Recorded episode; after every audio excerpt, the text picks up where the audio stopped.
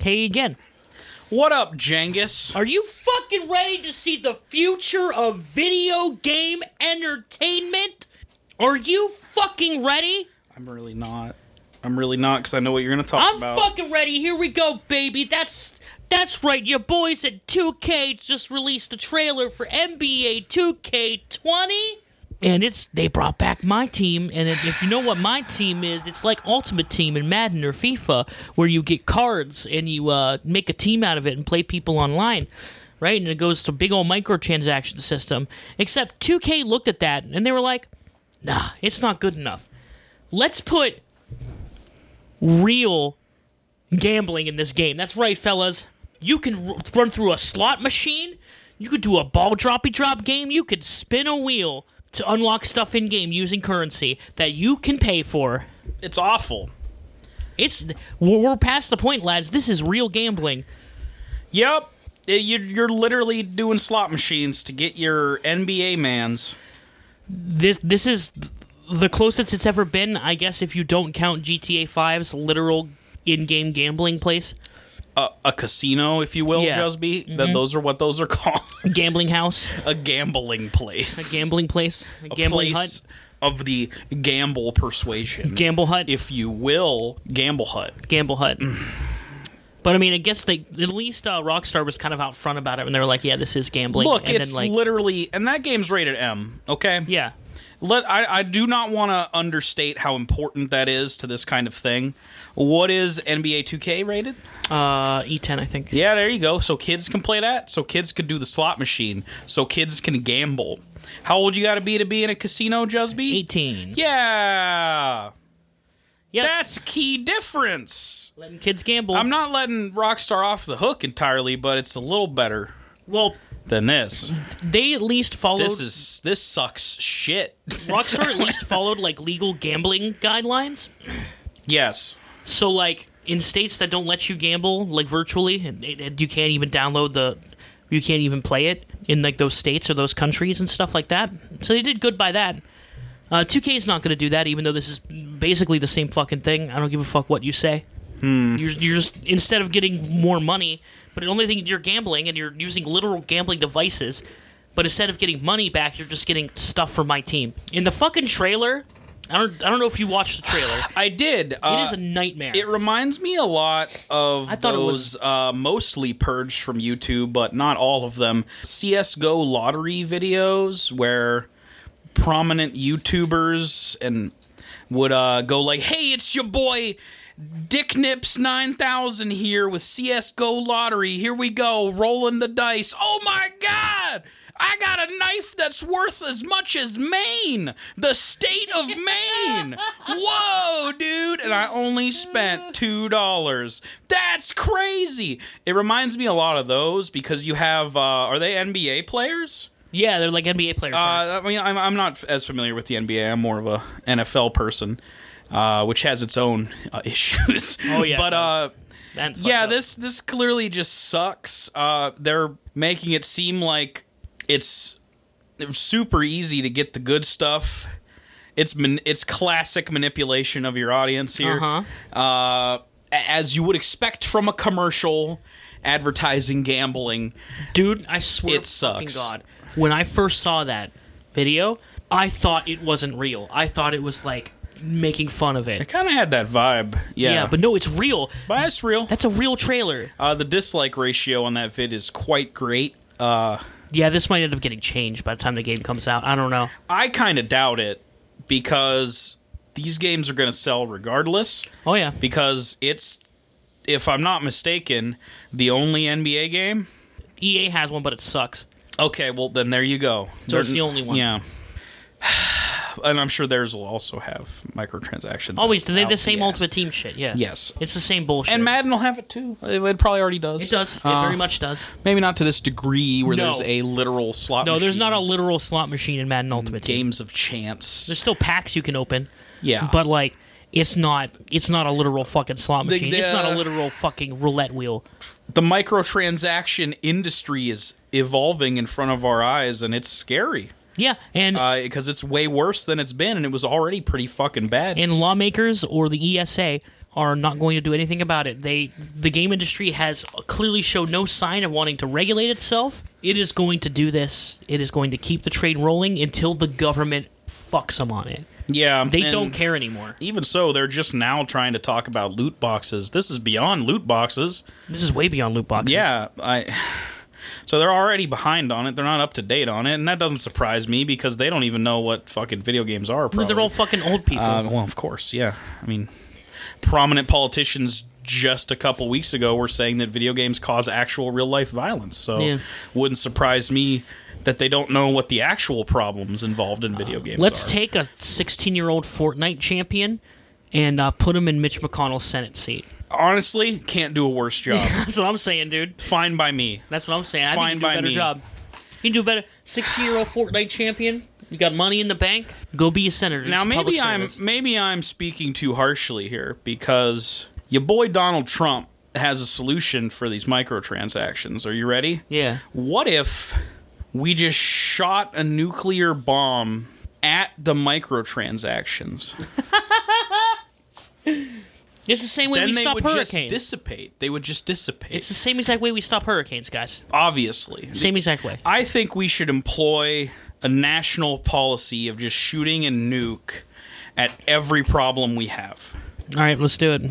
Fallout New Vegas, here we come. Let's go, boys. It's going to be lit. I'm ready to die. I hope it's more of a Fallout New Vegas and less of a Fallout uh, 76? 76. yeah. That's the two choices we have. It's still nuclear winter, but is it a good game or not? Those are the only two options we have as a society anymore. Get ready, folks. I hope you vote for the best option. Welcome to our comedy show. Nuclear winter.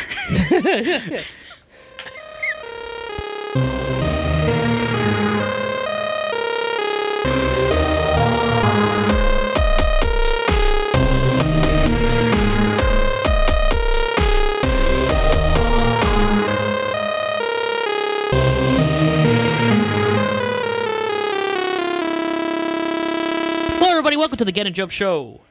That's Gen. Hello, I am Zachary Allen Genhart.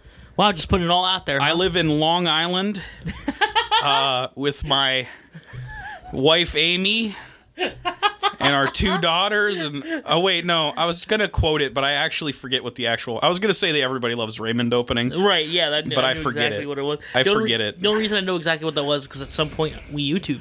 Yeah, but I was about to say what we YouTube pooped, and I ain't saying that shit. So fuck that. Uh, YouTube poops were an unfortunate era because, like, while they were quite funny, it was literally just an excuse to say fucked up things. It's very problematic. Yeah. yeah. And I'm Jub. anyway, Welcome to show. yeah, welcome to show. It is show.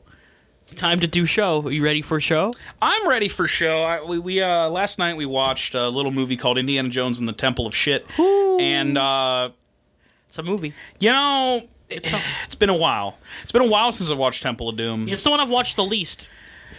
Me too. Uh, I mean, I, there's definitely reasons that it's hard to look back on, and we'll get into all of them. But I, I just want to say, it, uh, like, oh, in the list of films, it is aged the worst, and I don't mean Indiana Jones films. I mean films Yeah. like like, especially in a list of like well-produced films. Yeah, or like big blockbusters that everybody and their mom saw. That one has aged probably the worst. now, It's- it's like really. certainly good stuff in it certainly bad stuff in it we'll talk about it at the tail end of our show probably at length way more than we talked about raiders because in my personal opinion there's more to talk about because there's more controversy and there's more stupidity in that movie whereas raiders everybody knows and likes raiders pretty pretty generally damn near perfect film. It is. It's one of the best movies we've watched on our program. And Temple of Doom's better than, you know, your Terminator Salvations and your uh It's definitely more competent. maybe even your predators but like i i, I don't know It's a mostly competent film. it's competent but really stupid and really racist and i don't know where like that will affect its placement in the overall gen and jub canon if you will Yeah, we'll figure that out uh, in what fifty something more episodes. yeah I, i'm looking forward to that quite a bit I, i'm keeping track of it on my own with my own opinions on a Letterboxd. Uh, I already ranked the Indy films. I'm gonna adjust them if like my reviewing of them changes my opinion any. We'll see because uh, after watching this, I, I oof, it's probably gonna go down a couple pegs from It's where I had it uh, placed. bad. There's But even anyway, stuff that I forgot. Oh, oh start God. off. What you want to talk about? Well, again, have you played anything new? I have. So if you, if you haven't, I'll. I You go ahead and start while I think if I have or not. I played two new games. okay. Two at least.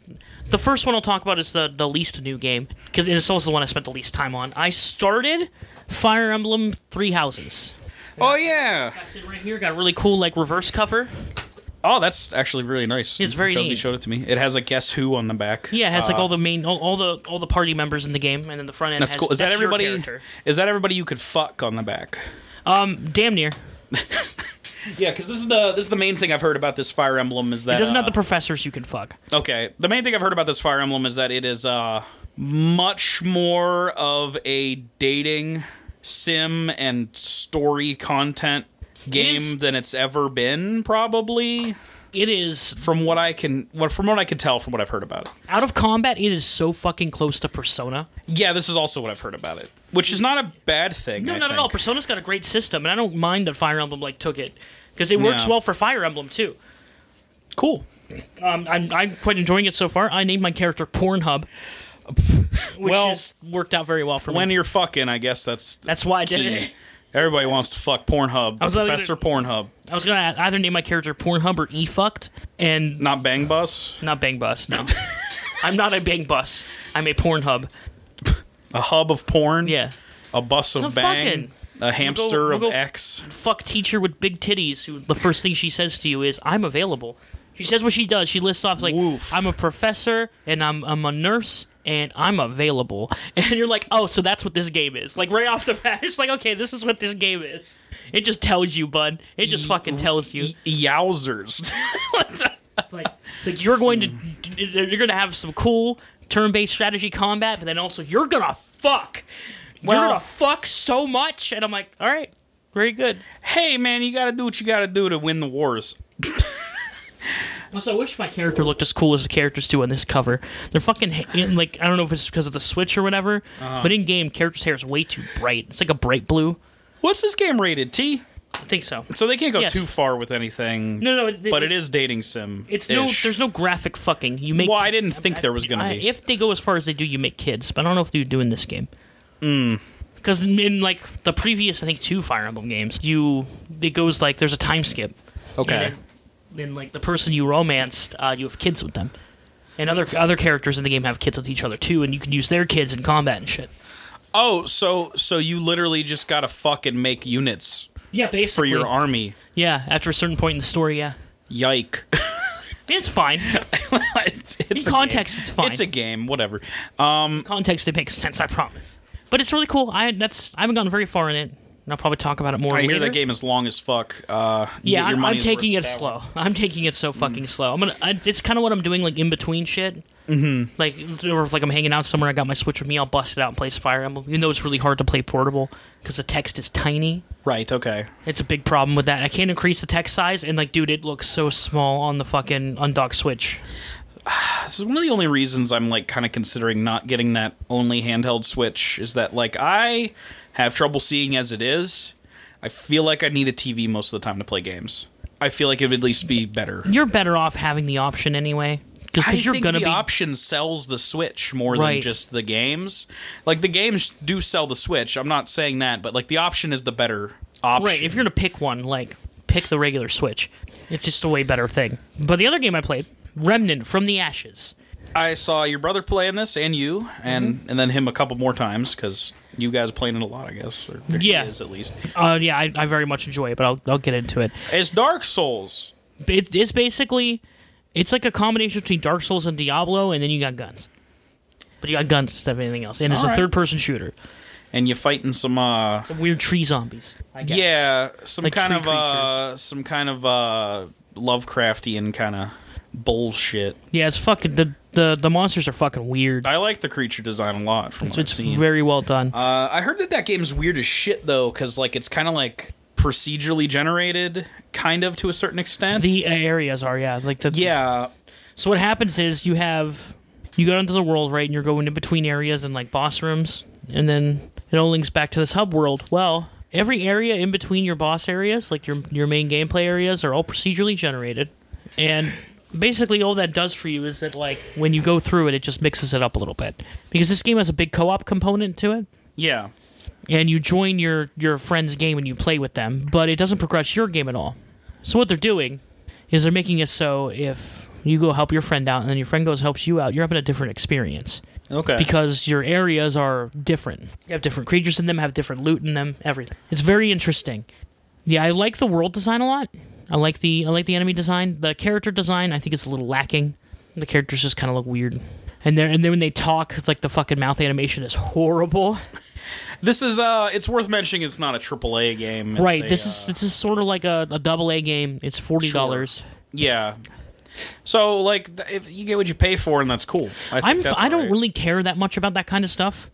I think there needs to be more mid-level options for gamers. It's kind of starting to make a comeback. I hope it does because I think THQ Nordic has a lot to do with it. yeah, a lot of the remasters and stuff. I like that they're cheap. I like that they're not sixty dollars because when they are, it pisses me off and makes me not want to buy them actively. Like Skyrim, when Yeah. that happened, it was sixty dollars. I was like, "What the fuck is this shit?" That game already came out in 2011. Why is it sixty? What did you add that it makes it sixty? Nothing. When I could go buy the 360 copy for like ten bucks. Yeah, that's the thing. They didn't add anything.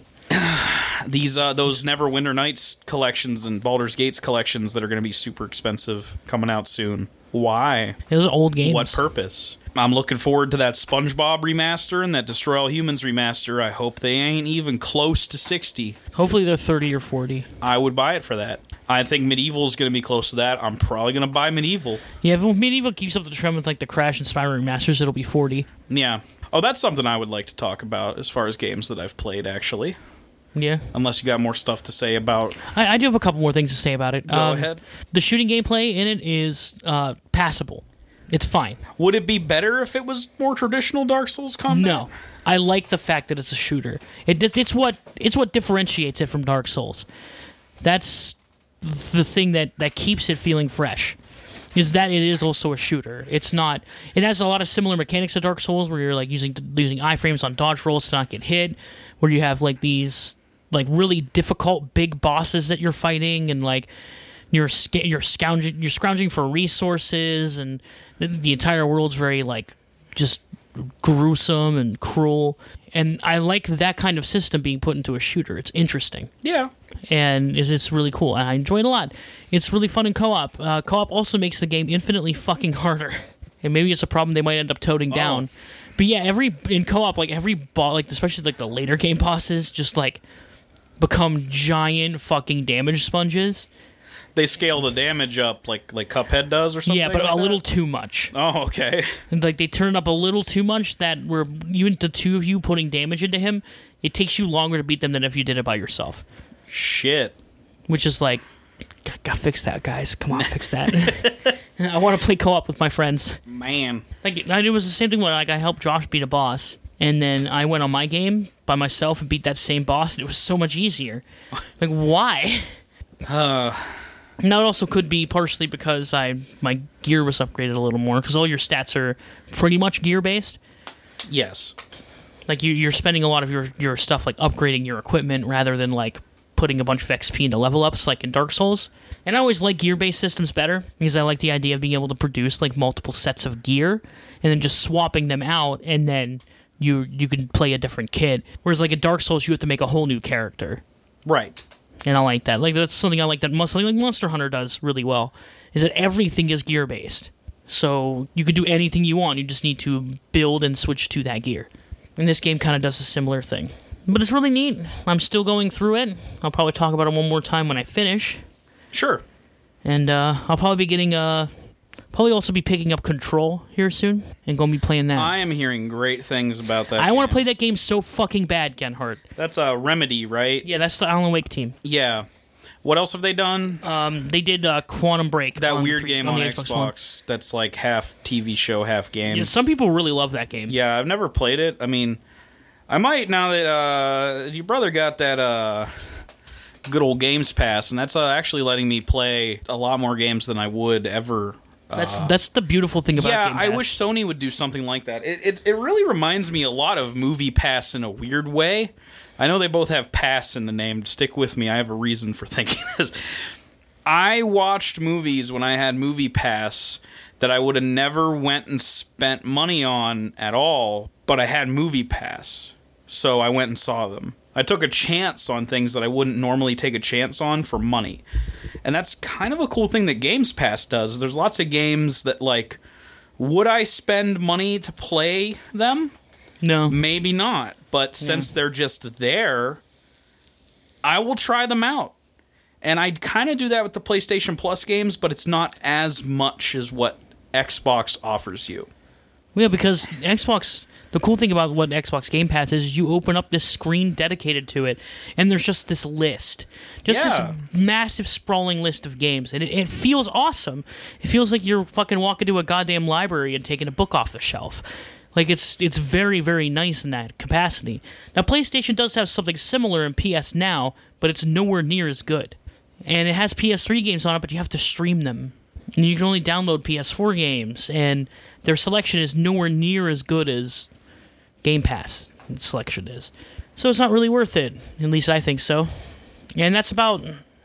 And I definitely appreciate Xbox more now than I did before because of things like Game Pass. It's a lot more user friendly. It's a lot cooler. But yeah, I would try you know, check out Quantum Break and let me know if you actually decide to do it again. I might because you know free. Started playing Halo. Uh, Fuck yeah. See, it's been a bit.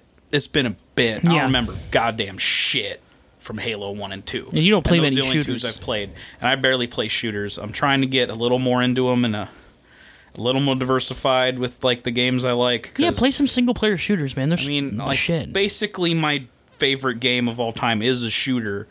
It's just an atypical one because it's third person and right. weird and slow moving because it's Resident Evil 4. I'm trying to get into it again. Uh, Master Chief Collection is pretty great. It's awesome. Uh, it's really awesome. I'm gonna play through all those co-op with uh, with your brother Josh. Uh, probably pretty soon. We started Halo, we just didn't get too far. Uh, soundtrack is the best part of Halo. Oh yeah. Oh Yeah, yeah. it's pretty underrated in my opinion. I mean, I know people talk about it, but like, I don't see it talked about as part of Halo often as like the best part of it.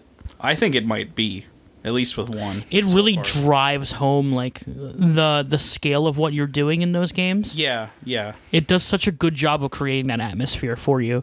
It's very atmospheric. It's great. It's Yeah. great music. It's g- great, great, great score. One of the best in gaming. Yeah, There's some really cool videos on the internet of like how it got made and stuff like that that you should check out. that's cool. There's one where the uh, the guy who does the guitar work for that fucking iconic shit. Yeah, and he sits down there he, and he like and what they're doing is they're like fucking around and he's like all right let, let me let me see what i can add to this and then he like fucking shreds that shit out everybody in the room is losing their mind as he's doing this. it's really. Aw- he, that was like a famous guitarist. I forget his name. yeah He's cool as shit. Um, but uh yeah that happens and like the entire room like was like holy shit this that is was dope specifically on the Halo Two version of it. Steve Vai. yes Mm, yeah steve vai that's yeah, it he's awesome uh, he is great. I beat a game. I platted a game uh, over the weekend. Well, one third of a game, but it's a whole game. But I don't. It, Spyro remastered. Whatever. it's game It's game. it's game I enjoyed it, but I got some gripes with Spyro. Just generally speaking, I was I never played it in the late '90s because I, I was a, I was a Nintendo 64 kid. I didn't have the PlayStation, so my platformers that I grew up with were Mario 64, Banjo Kazooie, Donkey Kong 64, Banjo Tooie, and eventually Conker's Bad Fur Day, which I should not have been playing when I was a child, no but did anyway. i played doom when i was a kid and it's like I, I'm gonna actually go out on a limb and say Conker is way fucking worse. well it's way more ad- adult Yeah. Bouncing on a sunflower's tits. Killing the poop monster. yeah That game had piss before Death Stranding. Kojima's a fucking hack, dude. All Good he job does is- being a hack, all, Kojima. all, all Hideo Kojima does is steal shit. I can't believe Norman Reedus was just Conker the squirrel the whole He just time. like he stole the pissin from Conkers. He stole the baby rockin' from Yakuza. like this, he's a fucking hack. no, he's a lovely man. I no, I, take it I back. love. I, I take love it Kojima. back. I can't wait for Death Stranding. He's literally God. I can't wait to be a glorified postman in an open world. It's a remake of Paperboy. We just don't know it yet. I mean, pretty much. Uh, so anyway, so I never played Spyro. Spyro's fucking hard, mm-hmm. and in a lot of ways, for no reason. yep. um, I mean, uh, certainly you there are hard parts in like Banjo Kazooie. There is, but I don't think. This is what PS1 era platformers were. Yeah, they're way harder than the N64 side of things. I think. Yeah. I, I it's just fucking ridiculous. Now I still platted the game and I did an okay job and I went back and got a lot of stuff, but like there's certain gripes I have where I was just like pretty overly frustrated with certain aspects of the game, particularly the goddamn stupid ass flying levels. Those sucked. They're they're so fucking hard to control Spyro in those. And you have to hit like there's four groups of things you have to hit and they're scattered all around the fucking level and you have to like kind of come up with a pattern that works but then you have to execute that pattern flawlessly to get all of them in one go. And it's seems impossible the first time you do it. But then you do it and then you're like oh my god i can't believe i did it. But then your excitement is killed immediately because there are three more of those levels and they're harder. Fuck you, Spyro game. I, I think it's just like it kind of suffers from your controls being slightly limited. So, th- but that ended up being one of its strengths for me because I felt like it made me think a lot more about the puzzles because it's like, okay, I can only do this thing, this thing, this thing, and this thing. So I have to be able to do this and then eventually, I, of course, I was able to. There's one level that sucks more than any level, and that's treetops. And I think everyone who's played it knows what I'm talking Yeah, they about. do. Charging around and like doing some stupid bullshit pattern of jumping somewhere that you wouldn't think to jump after charging is goddamn stupid. Don't give me a maze. Don't give me an overly hard cryptic puzzle. Just let me play game. That Thank is you. playing game. And uh, so this is a remaster, so there's certain quality of life things that uh, are fine and are fixed, but uh, a couple that I think they should have implemented. A list of the levels on the start screen. I missed two entire levels, including the first boss of the game, during my playthrough. I killed Gnasty Gnorc and beat the oh, game. nasty. Gnasty. He nasty. he fuck nasty Gnorc. Uh, he uh, he uh, and and then I got the credits, and then it was like, well, I'm not even close to having all the gems to unlock the secret last level. Where are all these gems? And then I look it up because like I tried not to use a guide for the majority of my experience. Had to for treetops and a couple other things, but I never looked up, you know, what levels I missed because I didn't think I missed any levels turns out I missed two entire levels, one of which was tucked away in the first area, and I didn't even know to go look for it. Uh, there should be a list of the potential levels to go to so that you know that you didn't miss any. Like, literally, there's no reason for them not to. Then, if you go to the start menu and you go to guidebook, I think it was, Yeah. there's a list of all the levels, and it says what percentage of the level you've done. However, if you haven't been to the level yet, that level's not listed. Mistake. List all the levels, should have had that level listed and said 0%, so I know that, okay, haven't been there yet. I'll look for the entrance. Make it like question marks. something, something. Like there's no reason not to. That was upsetting. And also the end of the game. Uh, fairly easy once you know what you're doing. But frustrating in that Spyro is pretty generous with checkpoints because you can go to where you know you you last rescued a dragon, and you could use those to your advantage to make good, easy, quick checkpoints for you. But the end of the game has a couple phases. You have to get a key from one of those fuckers that runs away from you, and then you have to do that again, and then you have to chase Gnorc, and then you have to flame him twice, I think, and then you win. But if you fuck up at any part portion of that process and die, you are back at the beginning, and you have to chase those fuckers again. And it got to the point where I couldn't really learn how to beat the actual Gnorc part because I kept dying before I knew exactly what to do. Yeah. And then I had to do that other part again that's boring and just a boring prelude to the actual boss fight. Chasing those guys around is not fun. No, it's horseshit. Not at and not at all. That, I I, hated that mechanic of the game. It's just like get it. You can't fucking catch them. Get it? They're hard to catch. Fuck you. Kill them. and I know that I'm like probably sounding like a child, but im- this is the core audience for the game Yeah, children like is you. children like me. so like that was frustrating, but I platted it and I'm looking forward to the second one because there's clearly good things about it and hopefully they expanded upon what was there and made a better sequel. We'll Cuz like, you know, Crash Bandicoot 1 I think is still a good game, but not nearly as good as, as 2 and 3 in my opinion. It has iconic levels and it's iconic and I get that, but 2 and 3 I think expanded upon and did more interesting things with the concept and were better games overall. Yes. I think personally. So hopefully Spyro does that for me. I don't know. I'm enjoying my uh, ride through some classic games here. Considering looking into the Jak and Daxter series once I'm done with Spyro. Actually, that's a, that's a blind spot for me. They're good games. Also, Ratchet and Clank. These Ratchet are two Clank that are also- that have been blind spots for me for a long time. I'm thinking of looking into. Is there a Ratchet and Clank collection on PS4? I don't think so. This is a harder one to actually get into. Yeah. There's the remake, so I might just play that one. But mean, then really- past that, like I don't think they've ever done a collection. I, I think they should because a lot of those games are supposedly pretty excellent and worth replaying. So Oh yeah, quite a few of them actually. I, I wish they would. Uh, speaking about Spyro leads me to uh, a topic I'd like to talk about, Yeah, hit me up. which is Crash Team Racing again Oh boy. because they're adding Spyro to it in a couple days, or actually the day we upload this, it'll be out. Spyro, the furry guy, I don't remember his name. He's from Spyro 2. I ain't played that one yet. And Gnorc, fuck Gnasty Gnorc, uh, are all going to be playable characters. And there's a new Spyro course and uh, new carts and everything coming to Crash Team Racing on Friday, and I'm excited about that.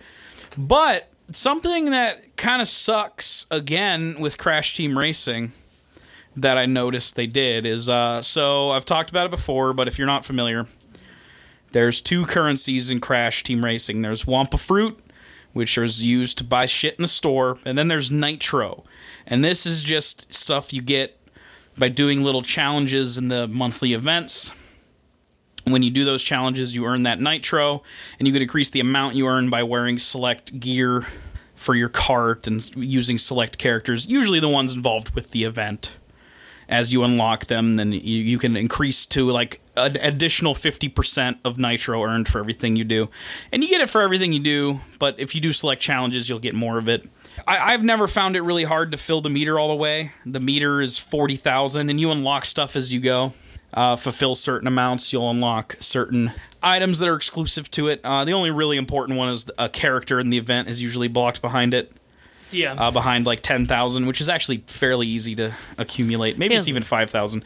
I've never had a problem getting it to 4,000. I think the last time I, I ended with like 57,000 or something without even trying after a certain point That's not bad. but I can understand how it could be an issue for some people who miss out on unlocking certain things and they're like, well, that sucks I don't have an option to when the event's over.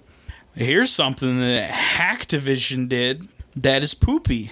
For those select people, guess what you can do? Buy them. You can fill up your nitro meter all the way if you pay some Wumpa coins to do it. Jesus fucking Christ. They did. Now, here's the secret, Jusby. It's a lot of Wumpa coins. Gee, that store looks awfully tempting, doesn't it? Hmm. Oh god. I'm not looking forward to that. Now, they didn't implement this until the event was over. I hope they continue that. I don't want them to just like at the start of the Spyro event go like, "Hey, just spend 10 bucks right now and you'll fill the fucking meter." Cuz then everybody will have the fucking cool shit and I'll be like, Ugh. grinding. Yay. And then I'll just die. Because you already gave them their fucking money. of course. So that sucks. Crash continues to find new ways to irritate me. And this is a little one. But uh, you know, this is game this is the game that I'm playing probably the most right now. Because it's, It's no, designed uh, to be a grind fest. It's no NBA 2K20. No, it's fine compared to that one. It's not good, but it's fine compared to that one. That's how bad that one is. Yeah. Thankfully, I'm not playing that. Thankfully, I'm not addicted to that. I'd rather be addicted to a fun kart racer game that I can listen to music and podcasts to while I play it. Uh, I, I'd rather be addicted to that. That's fine by me. That's fine. It's a time waster a bit, but every game is because uh, video games were a mistake, and we we should be punished by God for playing them. Yep. fucking sinners. What happened in the world this week, Jusby? Besides, you know, our continued existence being hellish and Spider Man being like, I don't know who owns me anymore. Yeah, I'm not even going to get into that shit. Don't We talked about it last week. I give a fuck. But uh, D23 happened. Uh, yes, it did. The good news that came out of that, in my opinion, Marvel announced a couple new shows that I guess will be part of Phase 5 She Hulk, Miss Marvel, and Moon Knight. Oh, shit. That's dope. my dude, Moon Knight, about to go fucking beat the shit out of Dracula. He owes him money. He's out for revenge. I hope that these shows are good. I've been seeing a lot of uh what do you call them? Piss babies uh complaining about certain things. So uh if you're not familiar, Miss Marvel is a female character who is a Muslim American. Yes. Uh, She Hulk is a female character. Uh, Miss Marvel is fairly recent, but She Hulk has been around since the 80, the 70s or 80s. And there are people who claim to be real Marvel fans and real comic book fans who are decrying this character as if it was a new creation. That's weird. As if this, as if Marvel is turning the Hulk into a woman now before our very eyes. As if like this somehow means the Hulk will cease to exist. I, I don't understand it. She Hulk has been around for decades and decades and is a pretty fairly different character from the Hulk. I, I, I don't understand it. Uh, I'm excited for all of those shows. Provide an opportunity to be different and unique for the MCU. I am not excited for Disney to become our new overlords, as it appears they are becoming. Oh, yeah, very with, much uh, so. It's worse than. Disney Plus having about everything under the horizon, and having a Hulu connection where you can get Hulu and Disney Plus, and it's it's interesting. At the very least, Netflix stands a good chance to compete because it has some great stuff. Uh, which I would like to talk about a couple of those if you don't have anything else you want to talk about. Gusby. I'm looking. Oh, poke the mobile game Pokemon Masters came out. Is it good? Oh, uh, Is it can get shit? nobody can get in. Oh. All right, so it's good. So I watched a couple uh cartoons on the Netflix, Jusby. Sorry, what? I watched a couple cartoons on the Netflix, Jusby. Oh yeah, you go ahead with that. Uh I won't spoil them for you. I recommend you watch them. I want to really bad. Uh, well, I'll spoil a couple things because you've probably already heard certain things via the internet because it's been pretty impossible to avoid. Uh, Rocko's Modern Life, Static Cling, and Invader Zim Enter the Florpus both came out uh, to Netflix pretty close to each other. These have been specials that uh, have been announced and talked about and uh, allegedly done and completed for a long time and Nickelodeon decided to dump them on Netflix instead of actually airing them on their network. And I have a couple theories as to why that is, which I'll get to in a bit. Uh, I'll talk about Rocko first. Rocko was pretty good. I was never that invested in Rocko's Modern Life, but every time I saw it, it made me laugh and I enjoyed it. This new special is very interesting because it decides to look at modern life as it is actually now and isn't just a throwback to the 90s. It goes ahead and has a contrived plot device where the characters were in a spaceship for the better part of 20 years and then they come back to Earth and see, you know, the smartphones and the Starbucks and all the shit that is modern life now. Yeah. And then it gets really meta because the plot revolves around Rocko uh, wanting to watch his favorite show, The Fatheads, or the Big Heads. The Big Heads are Big Heads. who they're ba- who it's based on. Yeah. Although that's not explicitly stated. That's like the joke, uh, if I remember correctly. Yes.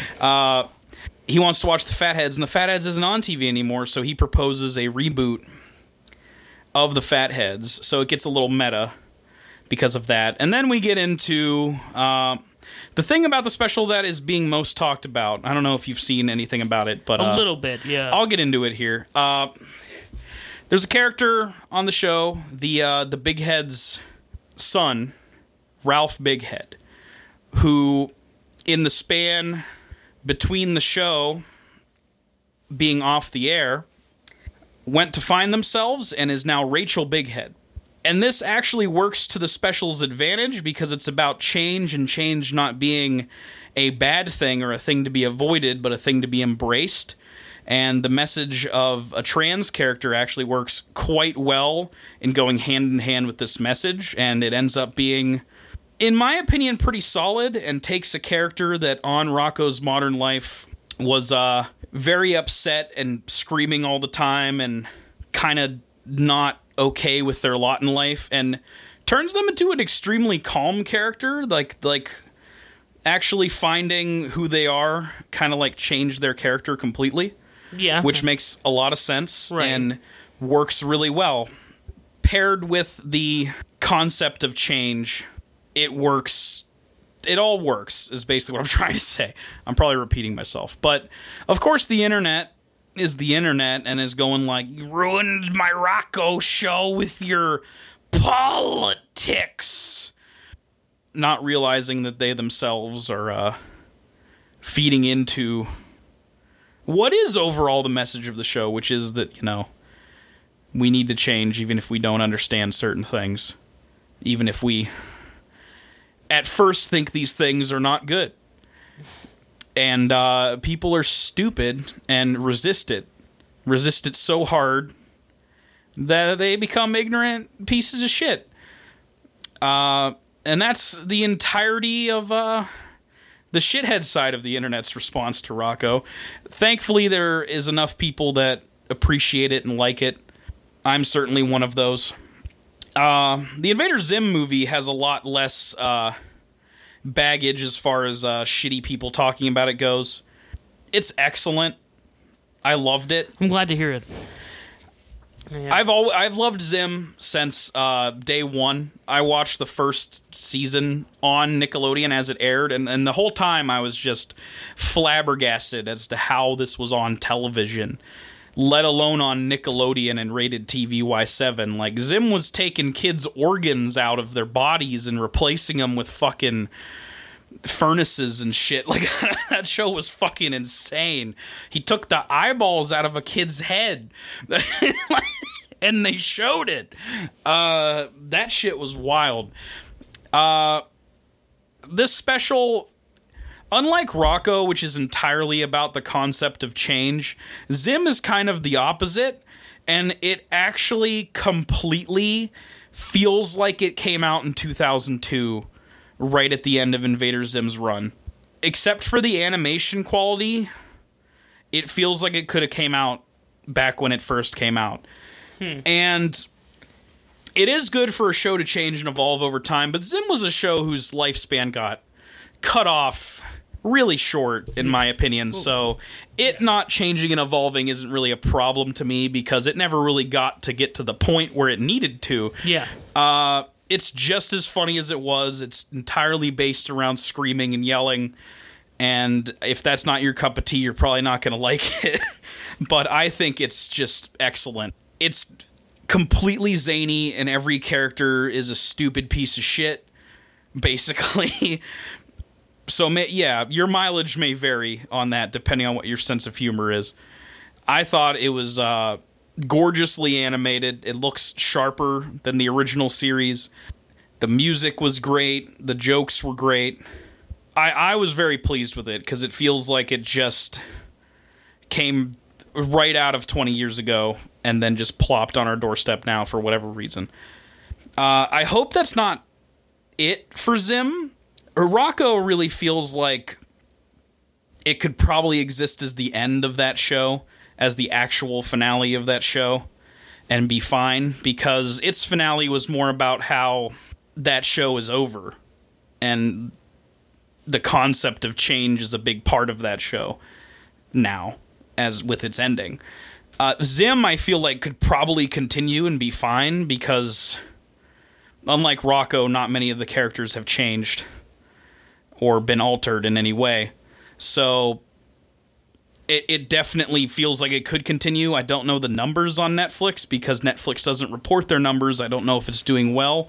Certainly, I'm seeing some people talk about it and say it's good. I don't know what the chances are that they continue either of these properties. No, probably not. Zim was already a weird one anyway to even come back because it got like canceled in the middle of its second season on Nickelodeon. So it's hard to say like whether they would even want to fucking do it again. Certainly not on Nickelodeon. No. There's nothing like content wise that wouldn't fly on Nickelodeon in the special. I think it'd be fine. But I do have to question why they decided to put these on Netflix in the first place and not on their network itself. Maybe the argument could be you get more eyes on it that way, less people are watching network television, but I have a feeling that Nickelodeon wanted to try and avoid some of the quote unquote politics of it That wouldn't surprise me one bit. uh, I think also their target audience for those things, uh, yeah, like you were are saying, older now. don't watch Nick anymore. Yes, Uh, they would to watch those. Though. Right, yeah, I would say so, yeah. But in the case of Rocko, I, I got to get really suspicious, man, because I remember Korra, and I remember them going ahead and putting Korra on the internet instead of actually airing it on their network. Right. And then Korra ends with Her her her gay? kissing a girl, Her coming and out that can't be on our television network, Jusby. Nope, not at all. Can't have it. Nope. So uh, Piss off the evangelical Christians. can't have the trans character be on television either. Apparently, it makes me suspicious. And then Zim was always something that they didn't want it to be on TV, even when it was on TV. No, God, no. So like, I, I was surprised that it lasted more than three episodes. I think the second episode had the kid eyeball bit, and I was Yep. genuinely shocked in a good way. It, it was terrifying, dude. In a good way. Oh, yeah, I absolutely loved it. Zim has legendary episodes. I missed that show. I might give it a rewatch. This like that's that's when you know you had a really good reboot when it actually just makes you want to watch the old one again too. Like it does, and not in like a bad way. Like not like man, I don't like new Star Wars. I want to watch old Star Wars or anything like that. It it made me like you know, it's all part of it. It all works together as one big thing now, and I'm glad they all exist. Yeah. Uh, and Rocko too. Uh, I I don't know. I think they're doing a Rugrats thing. That's gonna suck shit. I don't like Uh-huh. Rugrats anyway in the first place. Rugrats is fascinating in that I'm just not a big fan of it. I don't know. I I never liked it. my girlfriend's obsessed with it, Okay. and uh, so and she usually puts it on at night when we're laying down for bed. And so I've watched a lot of Rugrats in like the last year, Okay. and uh, I don't know, man. They're it's it's so that show is really hot and cold. Where I can see that. Sometimes it has like some great like snide social commentary going on in it, and then like then it's like a dumb baby cartoon. I will say when it's good, it's good, but it's often a dumb baby cartoon, and I don't like it. Right. Uh, I think it leans too heavily into get it. They said the words wrong humor, which Right. only goes so far. Yeah. Then they just. I think it's a tired, hackneyed joke if it goes too long. Maybe I'm hypocritical because I like all the times that characters yell in Invader Zim. But they yell in different ways. Do they? Yeah. it's hard to say. Um, check those out if you haven't yet. They're No, excellent. I will be watching them very soon. So, you ready to move on to Oh, that's right. We have to talk about Indy? something I don't recommend you watch, Nope. but it's on Netflix. At least for a bit. Do you think they'll put this on Disney Plus, Jusby? It's a little dark. yeah. It's a little fucked up. Yeah, it'll go on there. Yeah, but, but it's rated PG. Uh, no, they got to rate it PG thirteen if they put it on Disney Plus. They'll probably do that too. Yeah. Do you think? Can you like re Yeah, rate a movie? I wouldn't see why not. They never did though with this. It's still PG. Yeah, no. Uh, they didn't change the ratings of uh, this and Gremlins were the two movies that came out in '84, I believe. yeah. That uh, sparked the whole debate about PG-13, and uh, eventually created it the following year. But they themselves are still PG movies. They didn't change the ratings, so Something something preserve old film. Reading and all. I, speaking of preserve old film, Don't preserve this one. no, I think you should. yeah. Uh, if nothing else, as a reminder of what not to do in certain things, like when portraying cultures. Maybe do some uh some research. Mm, maybe. Perhaps you should. Indiana Jones and the Temple of Doom, okay? Uh huh. Was a movie. I'm gonna sum it up for you real quick. Ready? Yeah. Then we can go in depth afterwards. I would like to go through this movie. I know we didn't do it with Raiders, but I think there's enough to talk about in terms of us complaining, and that makes a good podcast, in my opinion. So we should go through it beat by beat as well, too. Oh yeah, absolutely. But Indiana Jones and the Temple of Doom is a movie about Indy, a really annoying bitch, and a really annoying bitch Wow. going around. You talking shit on my boy Short Round? Yeah, watching they go around and watch incredibly racist stereotypes unfold in front of their eyes while they act like a bunch of fucking assholes. And that's the whole movie. Short Round is based. Don't you dare talk shit. He can drive a car. Uh-huh. He can almost form sentences. No, like, okay, here's the thing. Conceptually, that character is really racist. But I love that kid. That kid's great. I love that kid. He's also in the Goonies the following year, and then he's like barely in anything else ever again. Um, he's great. I think he helps sell a lot of it. Although his written dialogue is racist as shit because it's written like you know, without contractions and things. like, like it's half written. Yeah. It's like when it's like that opening scene from The Office where Kevin was like uh, omitting words from his speech to save time. me no do good job, me do great job, like that kind of shit. Yeah. That sucks. Don't do that. That's really racist. No. But he does some cool things. And I appreciate the actor. There's a lot of actors I appreciate in this movie. Uh, Harrison Ford, chief among them, he's still pretty good. He works really well with what he's given. There's a couple laughable moments. Like we were laughing specifically about when he says, "We are going to die," and he does a frowny face. he like he pulls his face back in. it's pretty. It's so it's funny. pretty solid. Uh, Okay, so Indiana Jones and the Temple of Dick. Mm-hmm. Starts off Dick Temple. Yeah. Yeah. Big Dick Temple. Yes. Starts off in China? Shanghai Yeah. at Club Obi Wan. What a reference. God. How clever of you. The movie kicks off with a fucking musical number. Oh yeah, I see. I completely blacked this out of my head. It's so Uh, bad. I didn't remember that this was a thing. It's weird because it's like Chinese musical, but then it's like anything goes is like the title and the tagline of it. yeah, that happens. But then all the rest of it is Chinese. That happens a lot of the time with foreign music. That's fine. I, I get it, That's but as the opening of Indiana Jones and the Temple of Doom, is it good? I say would not no. any kind of movie with that because it has nothing to do with the movie. This entire uh-huh. opening doesn't have anything to do with the movie. And you could argue that the other two Indiana Jones movies start this way, but this is the least interesting of them. I think the opening to Raiders has a lot to do with it because it introduces Indy himself Yeah. and introduces Belloq as well. And introduces his phobia of snakes, which comes into play later. It serves to set up future events. Yep. This really doesn't. No, it does not. It's it's just like its own little film, and it's not particularly a good one. It's kind of whack.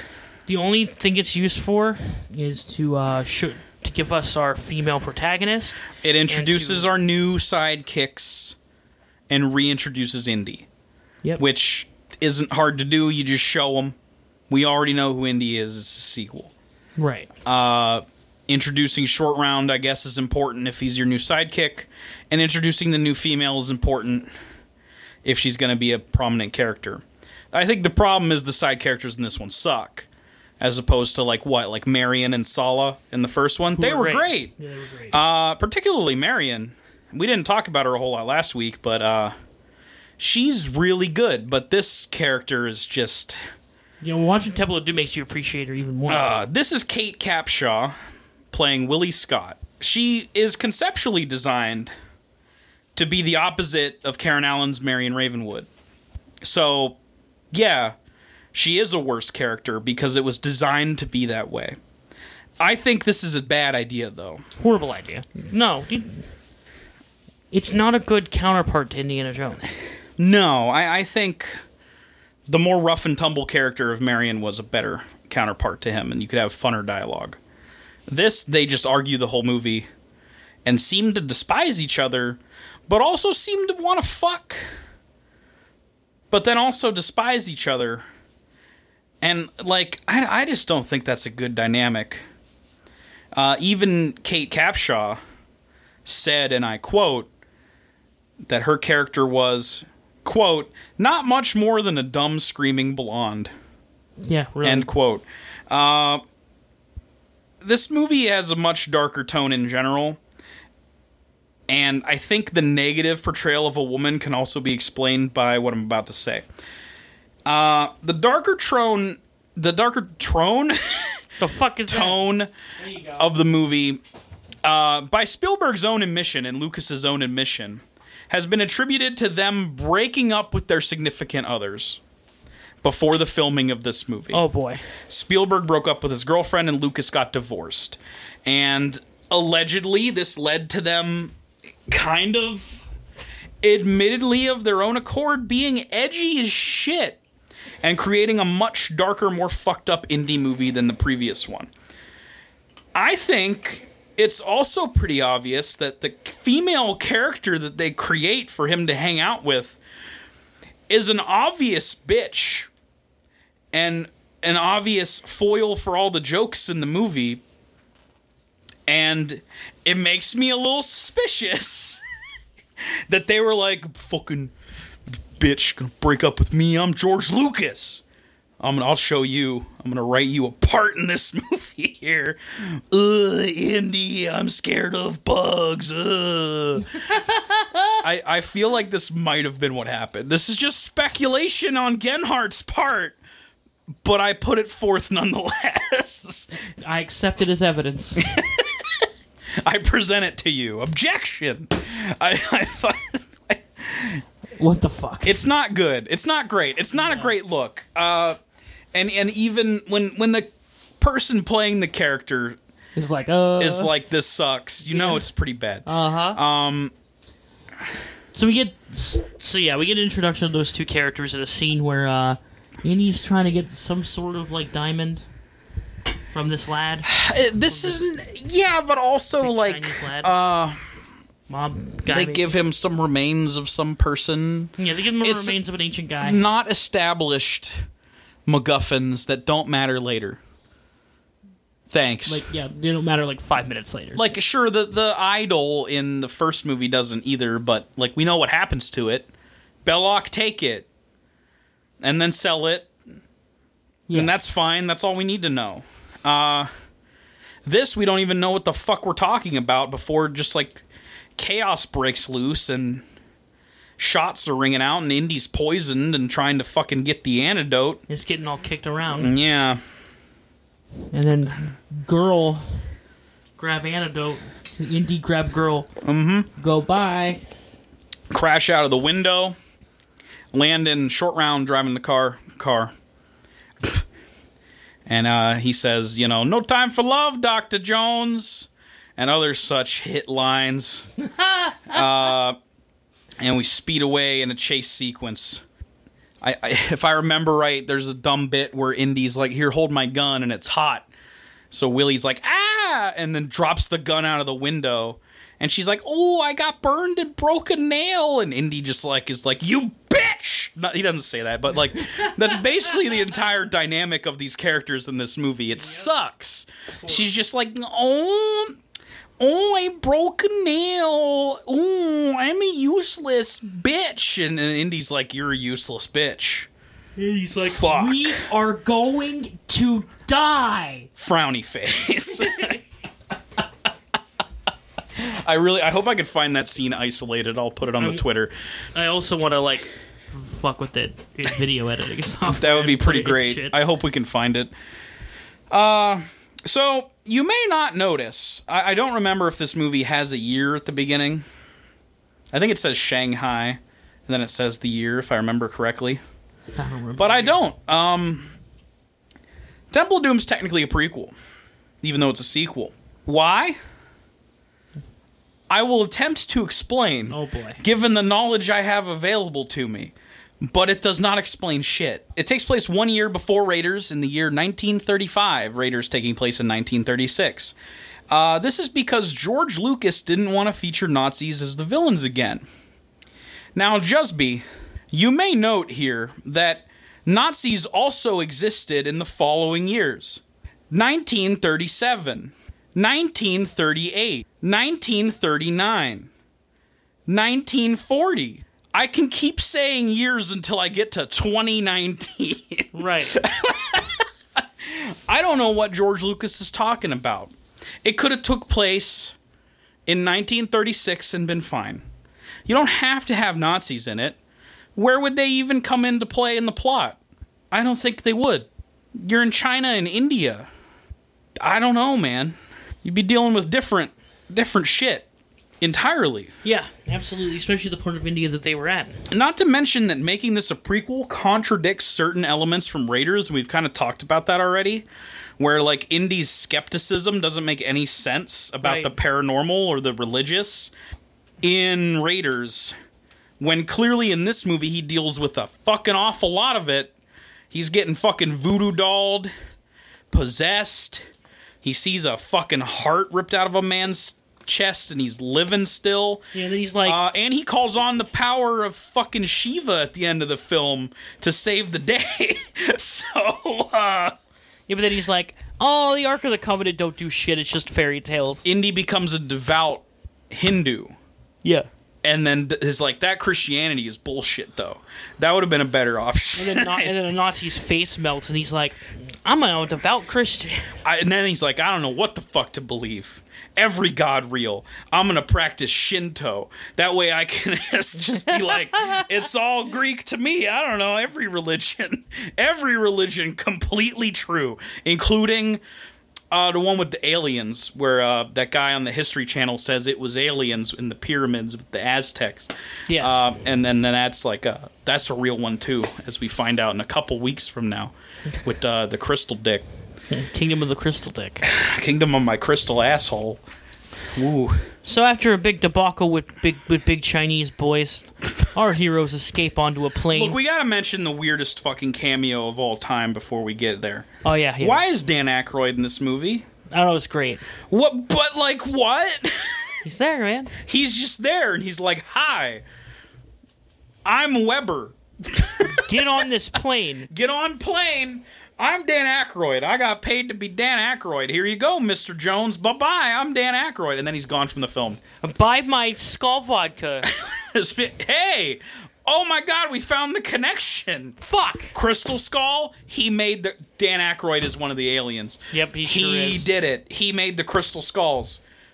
Dan Aykroyd. They were designed to contain vodka of the purest distillation. Dan Aykroyd. we are, we are claiming that you were an alien, and if you'd like to refute He's not that, human. go ahead and tweet us. He could be a ghost. job. I ain't afraid of no Dan Aykroyd though. So No. whatever. What are you gonna do? At me? Uh, It depends. If he's in that one movie, uh, uh, with Chevy Chase, where he's like a gross pimple man. I really forget Big Trouble or something like that. It's a. It's, I don't remember the name of that movie. It's a weird one. Anyway, Dan Aykroyd's an insane person. So we get on a plane. The plane is owned by the evil Chinese man in question who's chasing Indy across the town. But Indy don't know it. So they're planning to uh, wait until our gang of Indy, Short Round, and Willie, who is just tagging along for some reason that I don't understand why. I don't know, bud. Uh, it's uh, it, it's not really established well. Uh, the the the flyers of the plane, the pilots, yes, those guys. uh, those guys that fly the plane, what are they called? Pilots. They are about to parachute out of that plane and just let them leave them to die in the air, which kind of seems kind of counterintuitive when they're already there sleeping. Like you could just shoot Indy in the head, and then the other two ain't gonna give you much trouble because it's just uh, an annoying woman and then a small Asian child. So you could just throw them out of the plane. I feel like I'm being violent, but I'm trying to think as these henchmen would. but it would have made cool action scene where they go like, "Whoa, plane crash! We're whoa, gonna crash. Oh! Oh yeah, we get the great line, you know, uh, where he grabs the he grabs the raft, and uh, Willie goes, "We're not sinking, we're crashing." I tried to uh, not scream as loud as she did. I uh, subdued myself, and you should be thankful for that because she you. like went in on saying that line. And it was annoying. so anyway, they fucking fucking raft out of the plane. My God, it looked horrible. It, oh it aged bad. yeah. Like we're supposed to shed Raiders. A lot of the action sequences in this movie were written for Raiders, uh, escaping from a crashing plane, uh, the minecart segment, I believe, and uh, also I think maybe the thing on the bridge. I'm not certain, but uh, I'm sure they had more of a cohesive point than uh, this movie kind of has them, and like, they're just there to be there in a lot of ways. Just set pieces. Yeah, which like the minecart one is pretty great to be honest, but uh. It's the one that fits the most. this one kind of just sucks. I, I, it's really implausible and really stupid. And I know this is, you know, we're not dealing with, you know, planet Earth here. It's Indiana Jones. I understand, but God, it's dumb that Yeah, they it just- they it just inf- inflates in the air real quick and then it just lands and they're fine and they don't have any broken bones and then they just go and then they fall down off another cliff and then they're just fine. It looks dumb. It sounds dumb. And it, it's Yeah. not good. It's not good at all. So uh, they come across a mysterious figure, and Willie goes ah, uh, because it's a brown man, and she's never seen one of those before. uh, I, I found it really weird that it was just like set up, like it was just like, "Whoa, who's, what's this gonna be?" She screamed at it. As an Indian guy, Are you fucking kidding me? what the fuck is that, man? Come on. so, uh, he lives. He's like the shaman or what have you. Uh, this movie doesn't actually have anything to do with actual Indian people no, or culture. not at all. Uh, it's just no holds barred imaginary brown people in this movie. like, I, I don't know. it's really. They should have really just made up a country. It would have been less offensive if they did. Uh, absolutely, yeah. Uh, I don't think there's anything wrong with them inventing a country. Because that takes away a lot of the controversial elements of this movie, actually. yes. Short Round's still in it, though, so that's still problematic. Oh, quite. But unfortunately, no, this is just straight up India. We're in India. Have fun with that in knowledge. Uh, Indian people who had to see this movie in the 80s and go, like, what the fuck? Great, now white people are going to think this is how we are. All Kali Ma and shit. Great. Fantastic. Uh, is a village of starving people. But don't worry, starving children. White Savior Harrison Ford is here. and he's gonna go get them sacred stone back for you. Get you a rock. Get your rock back to uh, save your old town. Uh, although it's it's suggested that Indy might just want it for fortune and glory. Obviously, he makes the correct decision by the end of the film. But uh, I like that at least we have that harder edged Indiana Jones still, where like you know, does he want the Ark of the Covenant for the money he can make from it? Maybe. Uh, belongs to the museum. I don't know. He was saying fortune and glory here, though. Yeah. Although this is a darker Indy than we're used to, because he's a dickhead in this movie. Big dick. All right, friendo, what happens next in this piece of shit film? So, so in Indian Village, like, Indy, help, please help get Rock back. Mm-hmm. He like, okay, I want Rock. I'll go get Rock. I want to rock. Rock. I- I want this Rock. Rock. And so they all get on. So th- our heroes prepare for their journey to Via elephant. the elephant. Mm-hmm. Because you know Because India! we're in India. Elephants, ah, Ah. right? Elephants. And, uh, your girl Willie being annoying as shit. Having trouble. Great, uh, great seg- segment where she's, uh, thinks she grabbed towel. It's Bat. Run around and then run into, like, a snake and spiders. Jesus Christ. a monkey, Hitler, just like everything that's in the jungle. uh, it, it's a stupid segment. Pete Townsend. Yeah. He's doing the slide just in the, just through the jungle. She's like, ah! And keeps Ah! Jeez. Before we get too much further, I, I do want to bring something up. So, a- as you may remember from last week, uh, and I have an actual quote here supporting this. Uh, George wanted three movies for Spielberg to make, and was like, "Don't worry, Steven. I have the scripts." Steven was like, "Okay," but here's this quote from Steven Spielberg himself. George said if I directed the first one, then I would have to direct a trilogy. He had three stories in mind. It turned out George did not have three stories in mind, and we had to make up subsequent stories. So, what did they think of first before settling on the Temple of Doom, Jusby? I'm glad you asked, me. Jusby. Secret hidden away land of lost dinosaurs, a lost world, if you will. Uh, that almost happened. Breaking news. Oh no. Sorry, I'm sorry to What interrupt you. happened? Yakuza 7 was just announced. Oh shit, this is relevant to Jusby's interests. Seven, huh? What? That's not a Yakuza game. Yep. That's different. What the fuck? What? Late 2020 it comes out. But yes. Here here's the exact quotes. Let me bring it up for you. Okay, sure. At least coming from the, the conference this was announced. Okay. Main character of this game loves games, such as Dragon Quest. Uh, the game will be watershed for the Yakuza franchise. It has a. Com- it says the, the battle system is based on command inputs. It's a turn based game. Huh.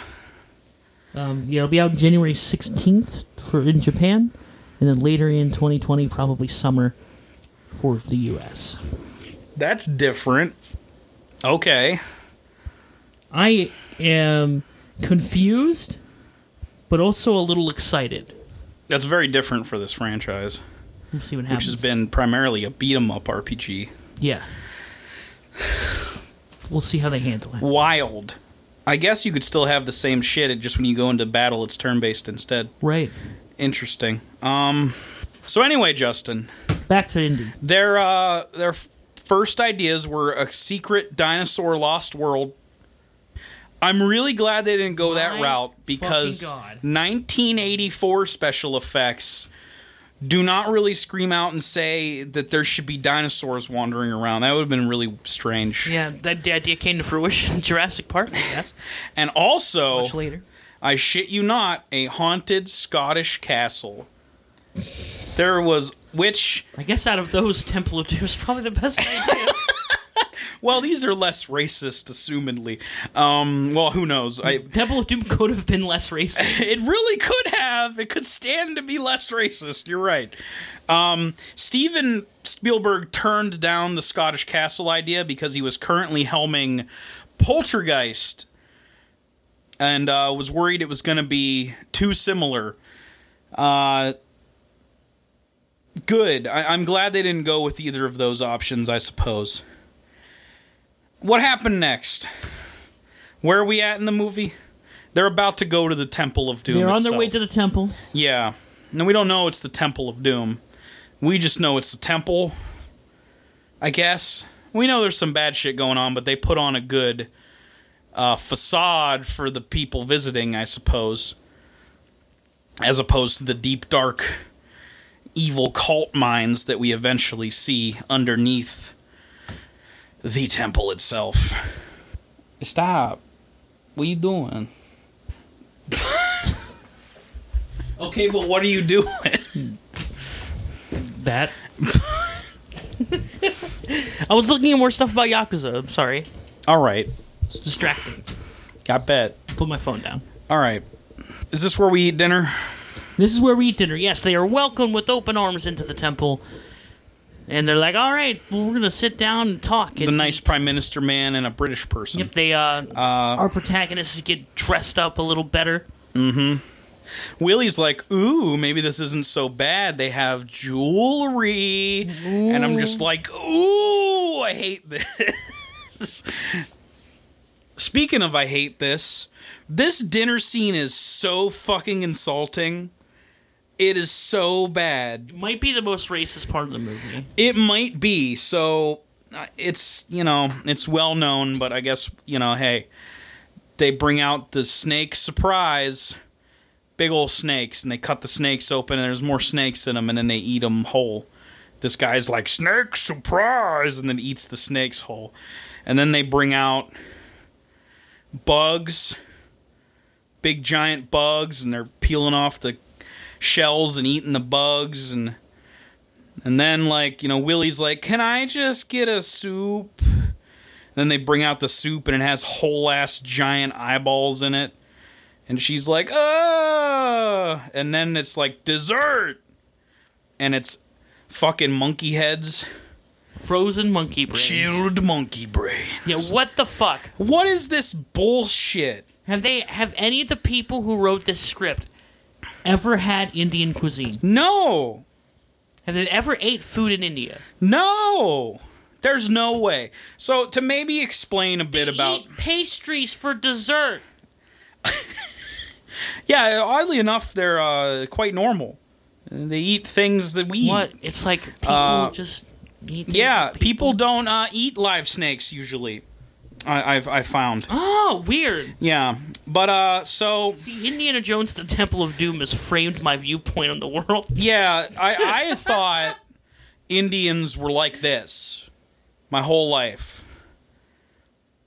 This is clearly what Indians are like, Justin. I don't know what you're talking Yeah, about. Yeah, they are Th- historic. They're either Mola Ram or Apu. Those are the two Indians that we know. That's it. As white people, those are the two, and that sucks. that sucks so bad. They've they've really got a bad a bad uh, deal yeah. out of uh, popular culture. That that just sucks. Well, popular culture made by white people, I should say. Um, there's good versions of their society now in certain aspects of pop culture. Thank fuck, but uh, really sucks that those were the only two uh, real prominent things for a long time.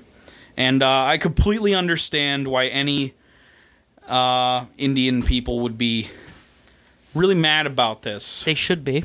They were. We'll get to that a little later. Oh boy. So we uh we go to bed. yeah, and, we go, we go uh, sleep. This is the not fuck scene that's really annoying, if I remember right. They're yelling at each other like, huh, "You won't fuck me," and he's like, "No, you won't fuck me." And then she's like, "Nah, Andy, you won't fuck me." He's like, "I ain't gonna fuck you. I'm going back to your room. We are not fucking." And she's like, "Yeah, we are fucking. I'm gonna go back to my room and lay down too. But I bet in five minutes you'll come fuck me." He's like, "I bet in four and a half minutes you're gonna come fuck me." and then they both go back in their rooms all pissy, and they set their fucking alarms like, "Here comes four and a half minutes. We're gonna fuck. We're gonna fucking. We're gonna slap some fucking cheeks, baby. Let's fucking go. Four and a half minutes." And then they sit there and they wait and they wait, and nobody's trying to slap cheeks. And Indy's like, "Why is she coming to slap my cheeks?" And she's like. why is Indy coming to slap my cheeks? And the dude just comes out and tries to kill Indiana Jones. Okay, Jusby, you, you did it comedically, but that's literally what happens. I am being completely like. I like described it. without them saying fuck and slap cheeks. That's literally what happens. I hate it so much. It's fucking atrocious. It's terribly written. It doesn't work on a comedic level like they think it does. I, it, it's funny in how not funny it is, I guess. I, I was just flabbergasted because I forgot this scene existed. I didn't know that they went this far with it. This sucks. This sucks awful. bad. So anyway, um, assassin yeah. try to kill Indiana Jones. Not her for some reason. Maybe just Indy's a threat and she's not Right, because right. she's like, ew, monkey brains, we're crashing. You know, bad character. Uh,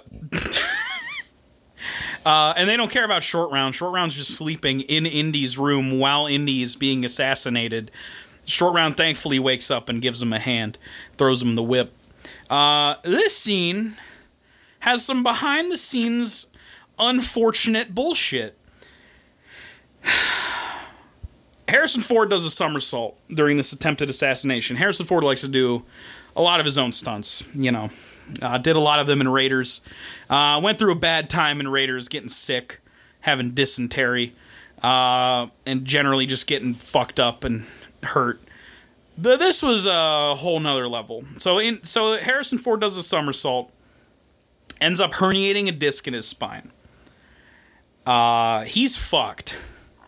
They literally bring in a hospital bed for Ford to rest on between takes. And eventually it gets to the point, uh, according to George Lucas, he could barely stand up. Yet he was there every day, so shooting would not stop. He was in incomprehensible pain, but he was still trying to make it happen. Uh, despite Ford doing his best, eventually they have to send him away for surgery because it's just too bad. It's just it can't continue. He's going to do even more irreparable harm to his body if this continues. So they send him away for surgery and continue without him for I think 2 months of filming. Uh, it's kind of a miracle that this movie got made at all. That's a pretty major production trouble to have. Uh, yeah. Uh, it makes me wonder if Harrison Ford's cursed because there seems to be always a story about him getting fucked up on the set of a film. It happened for Force Awakens, even. Uh, like, I, I don't know, man. That's Um, why he hates acting so much now. He's like, every time I walk on one of these fucking movie sets, I halfway die. movies are, uh, you know, Fuck you up, shouldn't man. be that dangerous, but I mean, he put himself in the situation. He could have had a stuntman do that flippity flip, but he did the flippity flip, and You then he got brokety broke. You want to do a big flippy flip? Yeah. A big flippy flip? So he eventually comes back, and uh, they still finish uh, within the budget and on time because Spielberg's a fucking pro. But unfortunately, he's also a pro at making a racist movie. So let's continue. He gets saved with the whip, and he comes into her room, and we get another annoying scene where she's like, "Oh, he's here to fuck me," and then he's just looking everywhere, and she's like, "I'm right here." Indy, and then he like touches the boobs on a statue, and she's like, "I'm right here," and grabs her boobs, and I and then I I sigh in disappointment, yeah. and. I'll do it again. God damn it. So then he finds the secret entrance to uh the temple of the Doom. Uh, but he has to go through some uh, booby traps and stuff first. There's a shitload of bugs. Shitload of bugs. Way too many bugs. How many bugs, Jusby? Too many. Too many bugs. Uh, and then uh, Too many bugs.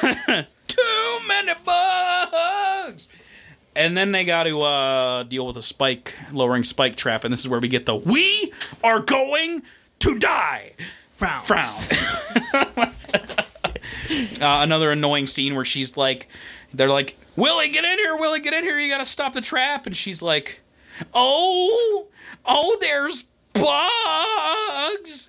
Ah. Very predictable, very annoying, very drawn out. Uh, I'm glad when it's over. Now we get to kind of the good part of the movie, if you will. A much better part. It's at least interesting.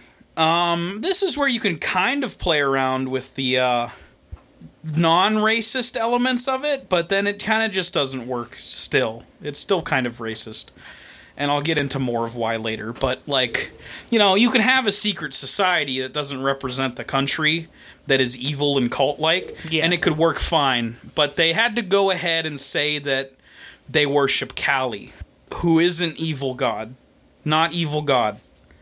Nope. Uh, Indian people don't like this at all. I'm sure. um, it, it's just kind of a weird. They're like they, they just went like, oh, well, what's an Indian god? And somebody said Kali, and I'm like, okay.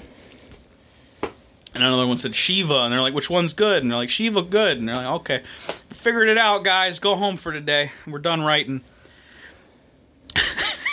Um, Ugh. So we get the uh, probably the most famous scene in the movie, which is Kali Ma, Kali Ma, taking the heart out of the dude, lowering him into the fire pit while he's still alive somehow without a heart. I don't know what the fuck that's all about, but I like that it's not explained because it lends to the mystery of it and the creepiness of it. yes, I like absolutely. it. This this uh this fella's a good villain. I like him. Me too. He has a creepy presence. He has a good presence for a bad guy. Uh, he looks very imposing and creepy. It's like towering. And I liked him a lot. Yeah. Uh, this guy is played by Amrish Puri. Uh, so he's a legendary Bollywood actor. He doesn't really appear in a lot of Western movies. Um, but he played, who would have guessed, villains usually in his uh, roles in Bollywood films. And he unfortunately passed away in uh, 2005. But No, I'm bless. glad that he's at least in this movie because he's a he's at least a highlight in this uh, shit sandwich that is Temple of Doom. Yes. Um, I I mean he's not as good as Belloq. I love Belloq. My favorite villain in this Free him. franchise. Free my boy Belloq. Bring him back. Bring back Belloq. All he did was look at the face of pure evil God. Bring him back. All he did was Uh, work with the Nazis, man. Yeah, dude. Okay, it's not like he is a Nazi just because he works with the Nazis. You know who also worked with the Nazis? Everyone in Germany. You gonna put them in the Ark of the Covenant too? I didn't think so. Heritage, fuck not you. hate. Okay, Jesus. this is going too far. It's a bit, but it's going too Reel it back, friend. Reel it back. Reel it in. So anyway, Kali Ma happened, and yeah, then of reeling in, he reels that empty cage back in after he melts this dude's body in the lava. lower Ma Rusty cage. And, and then our protagonists are like, what the fuck? All right, let's not look around too much. Let's just go down there and take the stones. That works out well. They get immediately kidnapped. Immediately. Yep, and Indy is forced to drink blood. Which. In a pretty creepy, fun scene. Uh, voodoo doll for some reason. Yep, kid just has voodoo. Voodoo doll. doll for some reason. Not not particularly a aspect of Indian culture as far as I know, By the way, uh, but whatever. I whatever. mentioned this before. Palace is a child king. Yeah, that's also a weird stereotype too. Um, who is like an evil character, but not really because uh, it's implied that they have this dark spell that they can put people under literally, and then they're like under their control, kind of mindlessly. Yes. Uh, it's the Plagas, basically. yeah, sure. Clearly, Temple of Doom inspired Resident Evil 4 in multiple ways. There's a spike trap descending from the ceiling. There's an evil cult Uh huh. performing rituals, Yep. and uh, they infect people with a thing that lets them, you know, do their master's bidding. Yep. It's literally the same thing except for the racism part. Oh yeah, yeah. Quite. Because just because we're in Spain doesn't mean that game hates Spanish people. It's just the situation, which is how this movie could have been, but we get snake eaten. When Leon showed up to the village, they weren't eating snakes. Well, I think they were eating people, though. But that's because they were zombies, not because they were Spanish. Right. That's a little different. God. I, I I think so. Yes. I would be inclined to agree with you. just a little bit. Just a just a little just a baby. hair, just, a, hair baby. different. You know, it's it's nice to set up a good tone.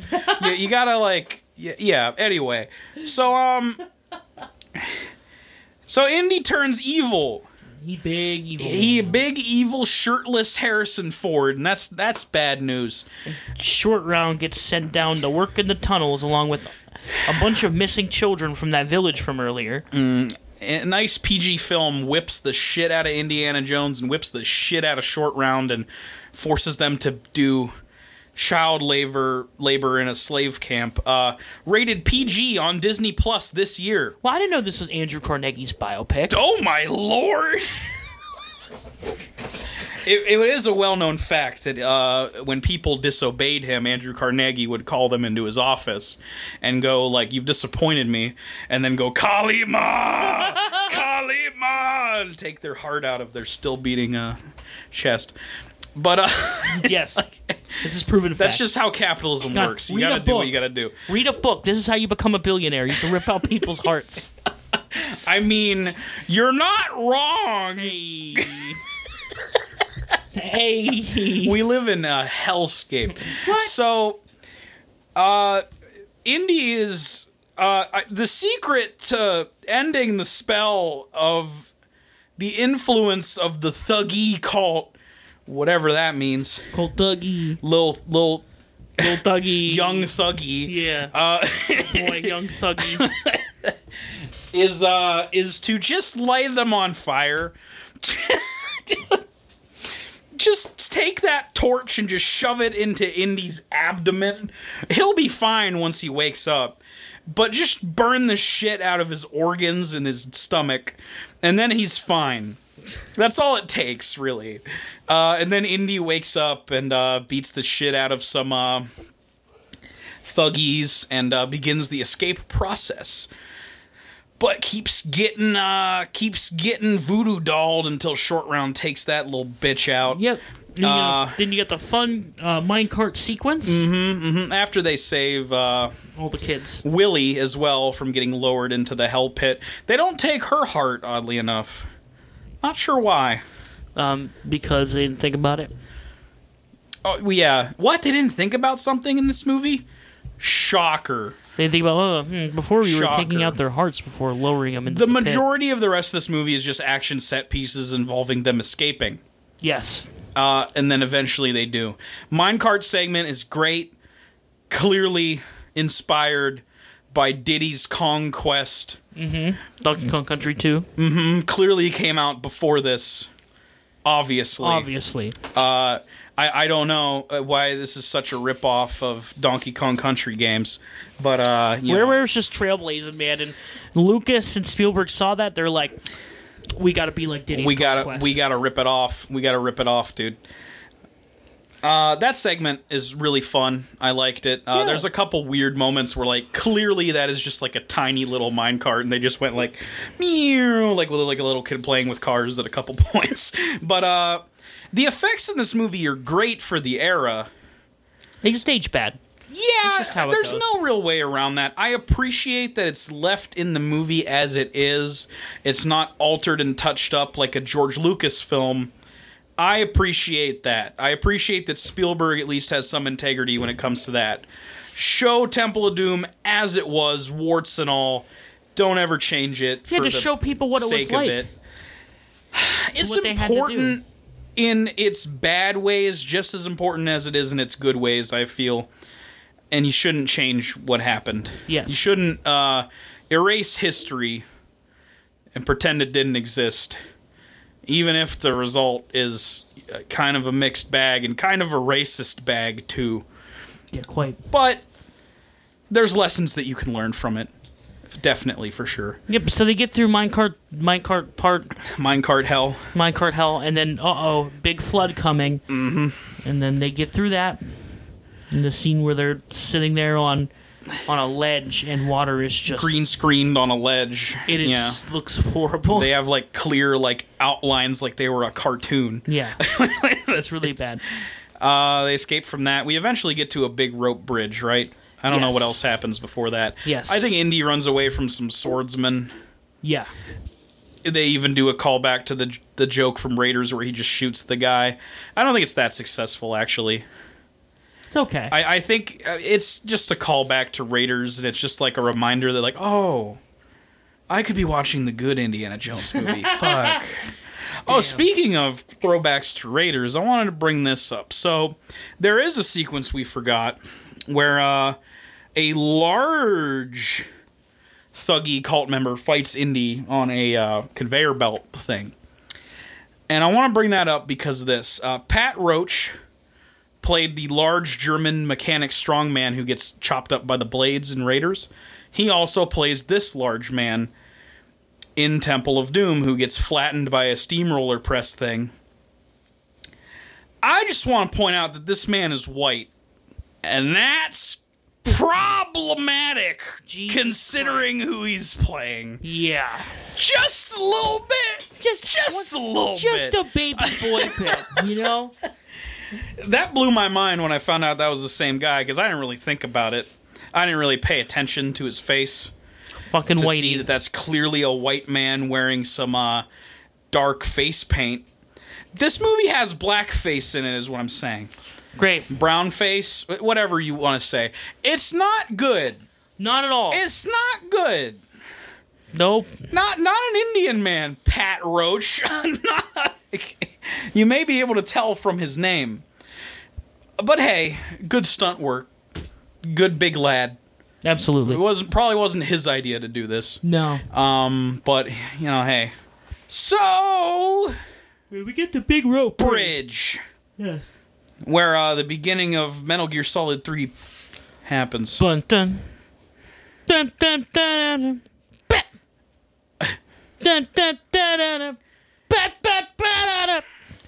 No, that's the other Metal Gear games. That's all of them. Not that one. That one has different kind of music. Uh, Yeah. Yeah, you're right. yeah. What a bridge. uh, So, uh, there are basically our heroes are between a rock and a hard place, as it were. See a bridge and a giant pit. Thuggees to the left of me, and Thuggees to the right. That's what we got. That's exactly what we got here. going on. They're trapped on the bridge, and the Thuggees are pushing them more towards the center. And Yeah. then he's like, "All right, it's time." If you kill me, I drop the stones. And they're like, Drop the stones, bitch. We'll find them. We have a bunch of child slaves. and he's like, And he's "Fuck." like, fuck. "All right." And then and he looks at looks a short round, says he's going to cut the bridge in Chinese, mm-hmm. and he's like, "Fuck!" And he he gets he gets uh, Willie to do the same thing, Yeah. and he's like, "All right, it's time." And I did like. I did like the line where she was like, "He's nuts," and uh, short round, uh, well, unfortunately said in broken English, uh, "He's not nuts, he's crazy." But really, it was short round, so he said, "He no nuts, he crazy." So that kind of puts a damper on my enjoyment of that line. Yeah. But I do like the spirit of the line. yeah, Uh, but gotta be gotta be English for some reason. Thanks a lot, Spielberg and Lucas. yeah, appreciate it. You guys did it. There's other people Fuckers. to blame as well. I'll get to that in a bit. This movie got some bullshit. So Indy Cup Bridge, and then you have a scene where they're climbing up bridge, and they're and they're fighting, tussling on bridge. Indy gets the kill bridge. of the game in Overwatch. Uh, several people die in one fell swoop. Uh, except Kali Bomb Man, Mola Ram, something like that. Yeah, Whatever his name is. they they tussle for a little bit, and then eventually he gets a hold of the bag. When he's also holding the bag, he's like, "You know what I'm gonna do to him? I'm a sick god on him." Get God on the phone. And he does. He gets God on the phone. That well, specifically, get Shiva on the phone. Yeah, and uh, the bag lights on fire, and then they dude fall into some crocodiles and gets eaten. Uh, lots of Wilhelm screams in this film, by the way. yes. and I appreciate that as a fan of. The I- Wilhelm anytime scream. one shows up, I'm, I'm glad. Ugh. it's a great, great scream. Love it. And then the British military shows up because, of course, they did yay colonialism. If there's anything Indian people love more, it's being shown that the true heroes are the British. right. like, jeez, oh man, I, I thought they were just gonna delete the British man from the film. Uh, he was only briefly in the movie, but uh, nah, he comes back to save the day at the end. And of course, the day is saved thanks to Indy. He climbs up with the rock, gives it back to the village, and the village, of course, is now fruitful once again, and all the kids come back thanks to white savior Indiana Jones. And then uh, they're uh, about to leave and go, and uh, Willie's like, "You suck shit, Indiana Jones," and he's like, "Yeah, but like, you want to suck my dick, right?" And she's like, "Okay," and then the movie ends. that's that's basically what That's we it. got. That, that's Indiana Jones Temple That's of Doom. Indiana Jones and Temple of Doom. Uh, what you got for me? Oh, I got some shit. I'm gonna crack open a nice cold can of Muggaroo. Crack open a cold one with the boys, That's the great. Thuggees, if you will. Cracked open a cold Squad one. up with the Thuggees. uh, so, uh, something we didn't talk about last week is Raiders could not have happened without a man by the name of Lawrence Kasdan, who wrote the film. Now, Lucas came up with a lot of the ideas, and Spielberg came up with ideas as well, but the actual script was written by Lawrence Kasdan, who is super famous for also collabing with Lucas on The Empire Strikes Back and Return of the Jedi. And also, most recently, he also wrote Star Wars Episode 7, The Force Awakens, and unfortunately, Solo, a Star Wars story. Aw. But There's pretty good track record writing Raiders of the Lost Ark Yeah, I'd say and so. Empire Strikes Back. Yeah, I'd say so. Yeah. you know. So here's the thing Lucas comes up with the idea for Temple of Doom before even going to anybody for a script. And here's what Lawrence Kasdan says I didn't want to be associated with Temple of Doom. I just thought it was horrible. It's so mean. There's nothing pleasant about it. I think Temple of Doom represents a chaotic period in both their lives, referring to Lucas and Spielberg. And the movie is very ugly and mean spirited. This is what he said later in life about it. So, um, they need a different writer. Because Lawrence Kasdan is like, this sounds like it's gonna suck. he was right. He was right. Good lad. So, who writes the script? Writing team of Willard Ho- Hoyk, H U Y C K is this man's name. Okay. I'm gonna pronounce it Hoyk. Uh, and Gloria Katz uh, to write the script. Um, apparently, they were hired by Lucas to write the script based on their knowledge of Indian culture. Well, they didn't have any. I don't think they did. I, you know, somehow I doubt that. but whatever. Uh, I think it's worth noting that this writing team would go on to help Lucas cro- like craft his true masterpiece, Howard the Duck. Oh God.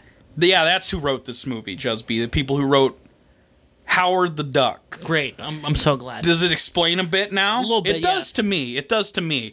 I'm sure they were well meaning. Maybe I'm not actually now that I said it out loud and I'm thinking about what's in Temple of Doom to myself. Uh, but apparently a lot of like, you know, the yeah, sure, George. We know a lot about Indian culture, like how they eat chilled monkey brains. a lot of that stuff did come from Lucas and Spielberg, though. Like that scene in particular was brought about because they needed a way to explain the exposition. And they, that's basically an exposition scene. Like, if Yeah. you take out all the food grossness, it's just Indy talking to the prince and the prime minister and the British guy about the Thuggee cult that he is wondering if it's don't you there ever or like not. eat some just like some normal food?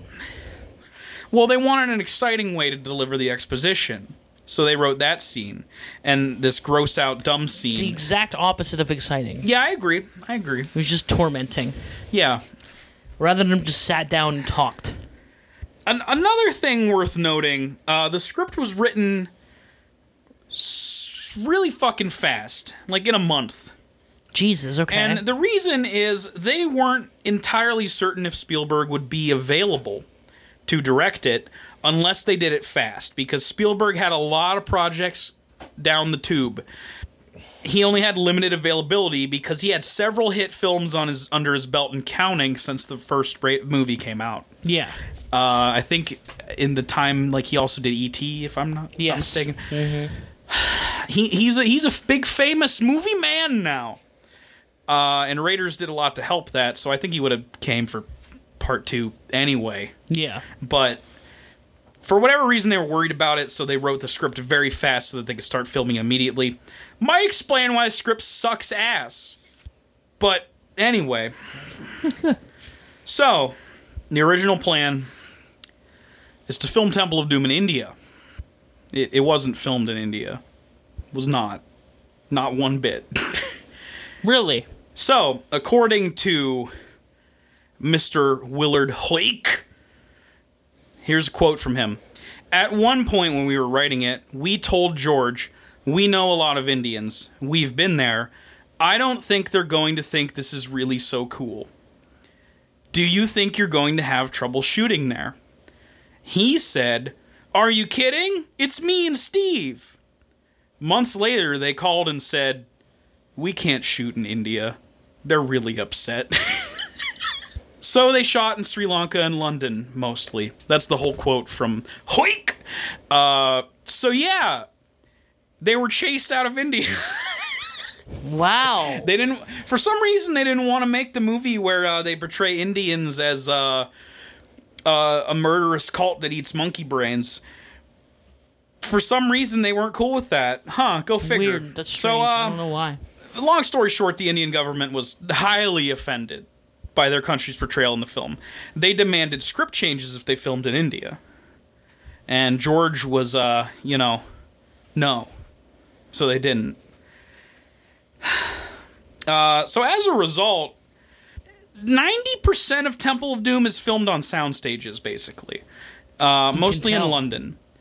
Uh, and you can tell, uh, a lot of credit I want to shout out this man, Douglas Slocombe, who was in charge of lighting, because he does a pretty superb job in disguising the fact with smart lighting. And this movie is really well lit. I love the red, creepy lighting.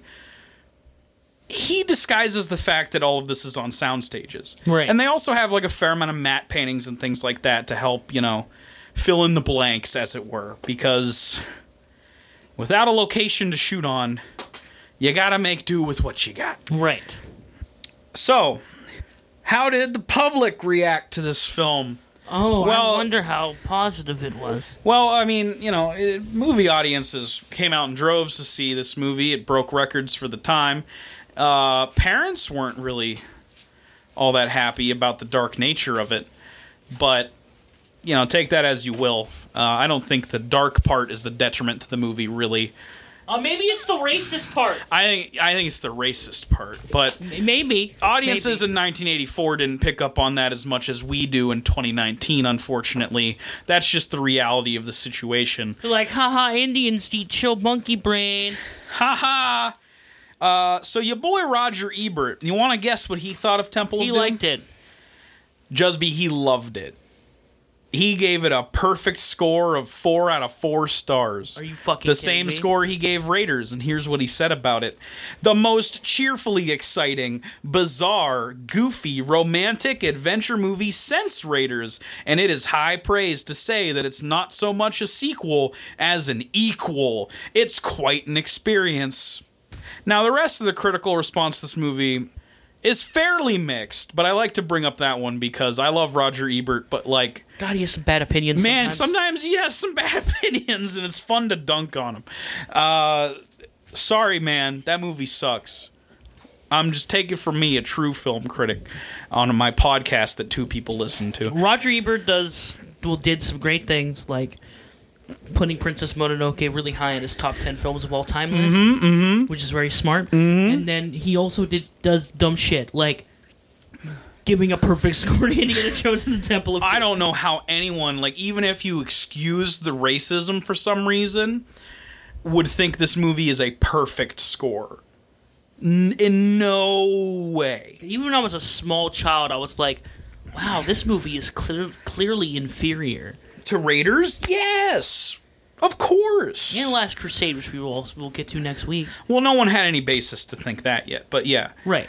Um, yeah, the rest of the critical reception was much more mixed. A lot of criticism going towards the dark tone. Uh, a lot of concerned parents, and obviously we get the PG 13 rating created as a result. In India, the film is banned on its initial release. Straight up, can't not allowed to watch it, not allowed to go Okay, to yeah. Understandable. Have a nice day. Right. Uh, it's it's available to the public now in India. It's fine. The depiction of the goddess Kali as one of pure evil was one of the biggest criticisms, as Kali is more traditionally portrayed as a goddess of change and empowerment, and more a force of good. Sometimes in a roundabout way, like if Kali did dis- have massive destruction, it was to enforce change, positive change. And obviously, another scene India had huge problems with was, of course, the dinner scene that we've talked about uh, a lot. And it's inaccurate as fuck and it's racist. And they hated it. So I can understand why officials and the government Like, of no. India were like, fuck this movie. So, what did uh, Spielberg think of the movie? Well, at least today, Spielberg hates it, basically. Spielberg on the film's legacy, if you will. I wasn't happy with Temple of Doom at all. It was too dark, too subterranean, and much too horrific. I thought it outpoltered Poltergeist. There's not an ounce of my own personal feeling in Temple of Doom. Sounds like you're walking it back a bit, Steve, but okay. Another quote from his Temple of Doom is my least favorite of the trilogy. I look back and I say, well, the greatest thing that I got out of that was I made I met Kate Capshaw. We married years later, and that to me was the reason I was fated to make Temple of Doom. Ah, it was a love story all along. Steven Spielberg got the girl in the end, even though he wrote like an edgy, jilted teenager breakup movie. God. Not literally, but you know what I mean. They were they were edgy and they were upset. And then it was all fine because he met a new girl immediately. Temple of Doom made me and upset. Obviously, it's worse than Raiders. I want to hear your predictions for where it'll land later. I'm More- guessing. More towards the middle, probably. well, there's. I mean, there's only so far it can go with only four movies. I. I Number three, probably. still better than Crystal Skull. Probably. I really wonder, dude. I really wonder. Now, I, I, I'm not gonna say for sure because I've bit myself in the ass on this kind of thing before, where I was like, yeah, I think Jurassic Park three is better than Jurassic Park two based on my memory, and having just seen Jurassic Park two and thinking it was bad. But in practice, that ended up being a poor decision to say that because Jurassic Park 3 was way worse than I even remembered. But I just want to say Temple of Doom is way worse than I remember. To the point where, like, I, I kind of am starting to actually hate it. Just because, you know, there's there's good stuff in it. Don't get me wrong. It's hard to, in modern some of the bad movies on our list are just bad and not racist. And this one, I can't really look past that Right, shit. in modern context, it's it's so really bad in that context. I It's really hard. It's really fucking hard not to look should it. you dock points from it from that? I Yes. don't know. Yes. I, I guess so. You have to. When when we're looking, We're not at looking at it in 1984. Right, we're looking at it in 2019. Yeah. In 2019, that film is problematic as fuck. At least. Yeah, and it's and not only is it problematic as fuck, it also has like really shitty characters and like a poor rushed script and some really badly aged special effects and nothing good enough to back it up. Well, I don't care about that part. That's fine. I'm not going to dock points for badly aged special effects because that's what they had, and I would prefer to see those than the new ones, Right. the George Lucas special editions. Yeah, but know. at least like something like Raiders when it's really noticeable to you, at least you're enjoying the movie. It does help. Yeah. It does bring down the overall experience. Even without the racism, this still has one of the worst female characters I've ever seen in a film. Yep. Like this is who everyone complains about when they complain about bad female characters. She's nothing but a damsel and is basically like every old boomer's opinion of what women are. And it sucks. It's garbage. like when they're drunk and they're complaining about like all women are the same, man. Give me a Miller. You know, it's it's like it's so bad and stereotypical the whole movie that that I really have to wonder, Jusby, was Crystal Skull all that bad? We'll find all out. things considered because it at least didn't have this shit in it like yeah sure shia labeouf swings on some monkey vines with some monkeys that's stupid as fuck no question but It's not racist. yeah it's just it's just stupid i can take stupid and i can enjoy stupid like i don't know about this one i frankly don't really want to see it again I don't. Um I mean, I had an okay time because it was like, oh my god. It's like horrified. It's like watching a fucking car accident. It's like, Uh, would you watch Birth of a Nation if it had a really cool minecart sequence in it? Do you know what I mean? Like, like, like, hey, I mean, like the Ku Klux Klan is in it. That's the most important philosophical question you've ever asked. Like, yeah, the Ku Klux Klan is in it, but like, bro. Bro, that minecart. Scene. Bro that minecart scene like i really have to question Remember, the value of this movie in the modern day Birth of a Nation is problematic as fuck. Remember the part when the little Asian kid was like, ha ha, very funny. you get all wet ha ha god God damn man At least next week, next week good movie we get to watch. I get, the I get, last indiana jones film I get to go. except for the other one I get to go, ha ha, very wet at Sean Connery. what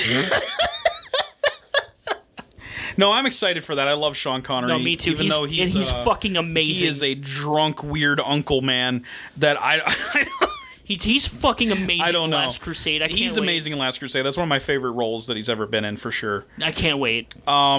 And I, I just love Last Crusade in general. I, I think the decision to make James Bond Indiana Jones's dad is perfect. Just perfect casting, perfect decision. And I like his character, and I like some of the I like the Nazis are the villain again.